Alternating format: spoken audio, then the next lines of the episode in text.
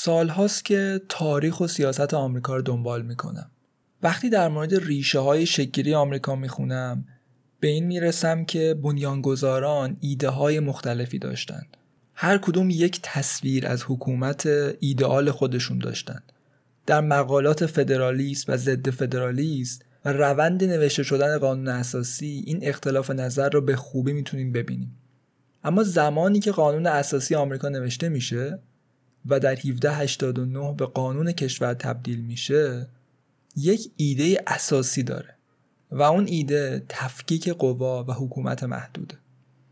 به این معنی که قدرت حکومت باید یک حد و مرزی داشته باشه و قدرت حکومت باید بین گروه های مختلف افراد تقسیم بشه.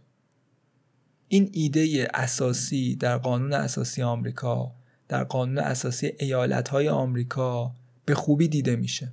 پس در ریشه های شکلی آمریکا به مفاهیمی می‌رسیم مثل حکومت محدود یا تفکیک قوا.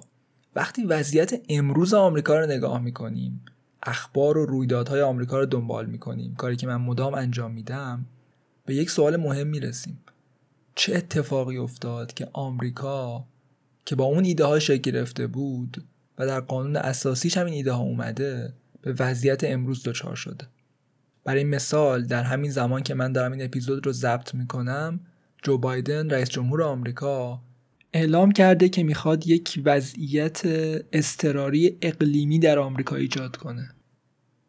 به این معنی که حکومت فدرال باید در مورد یک بحران به اسم تغییرات اقلیمی کاری انجام بده قانون وضع بکنه و وارد عمل بشه. هر زمان که رئیس جمهور آمریکا یک موقعیت استراری یا بحرانی اعلام می‌کنه چندین قدرت و اختیار جدید داره به خودش میده. برای مثال یک منبع میگه تا 130 قدرت و اختیار جدید به جو بایدن داده میشه به خاطر موقعیت استراری اقلیمی. آیا این واقعا بحث اقلیمه یا بحث قدرته؟ بحث کنترله. کجای قانون اساسی آمریکا و اندیشه های شکل آمریکا به این اشاره شده که رئیس جمهور می‌تونه در مورد محیط زیست یا اقلیم وارد عمل بشه. قانون وضع بکنه. بایدن به سراحت در مورد این صحبت می‌کنه که من به جای کنگره می‌خوام قانون ایجاد بکنم. به اسم دستورات اجرایی.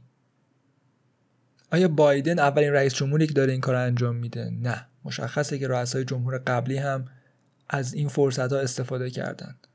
وقتی تاریخ آمریکا رو می‌خونیم بین افزایش قدرت های حکومت فدرال و رئیس جمهور و بحران های مختلف یک همخانی وجود داره. سوال مهمی که اینجا وجود داره اینه که آیا این اتفاق یک شبه افتاده که حکومت فدرال که رئیس جمهور آمریکا چندین قدرت و اختیار مختلف داره در حالی که قانون اساسی به قدرت های محدود و شمرده شده اشاره کرده.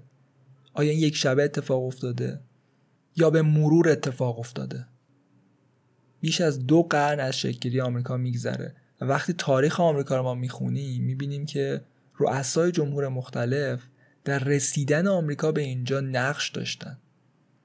توی این سری از 1776 من می‌خوام در مورد تصمیمات مهم نه رئیس جمهور آمریکا صحبت بکنم. نه رئیس جمهوری که می‌تونیم بگیم نقش مهمی داشتن در افول آمریکا از 1789 به 2022 تصمیماتی که این رؤسای جمهور گرفتند رویه هایی که ایجاد کردند به رؤسای جمهور بعدی هم اجازه داد که قانون اساسی آمریکا رو زیر سوال ببرند و حقوق فردی شهروندان آمریکا رو محدود کنند.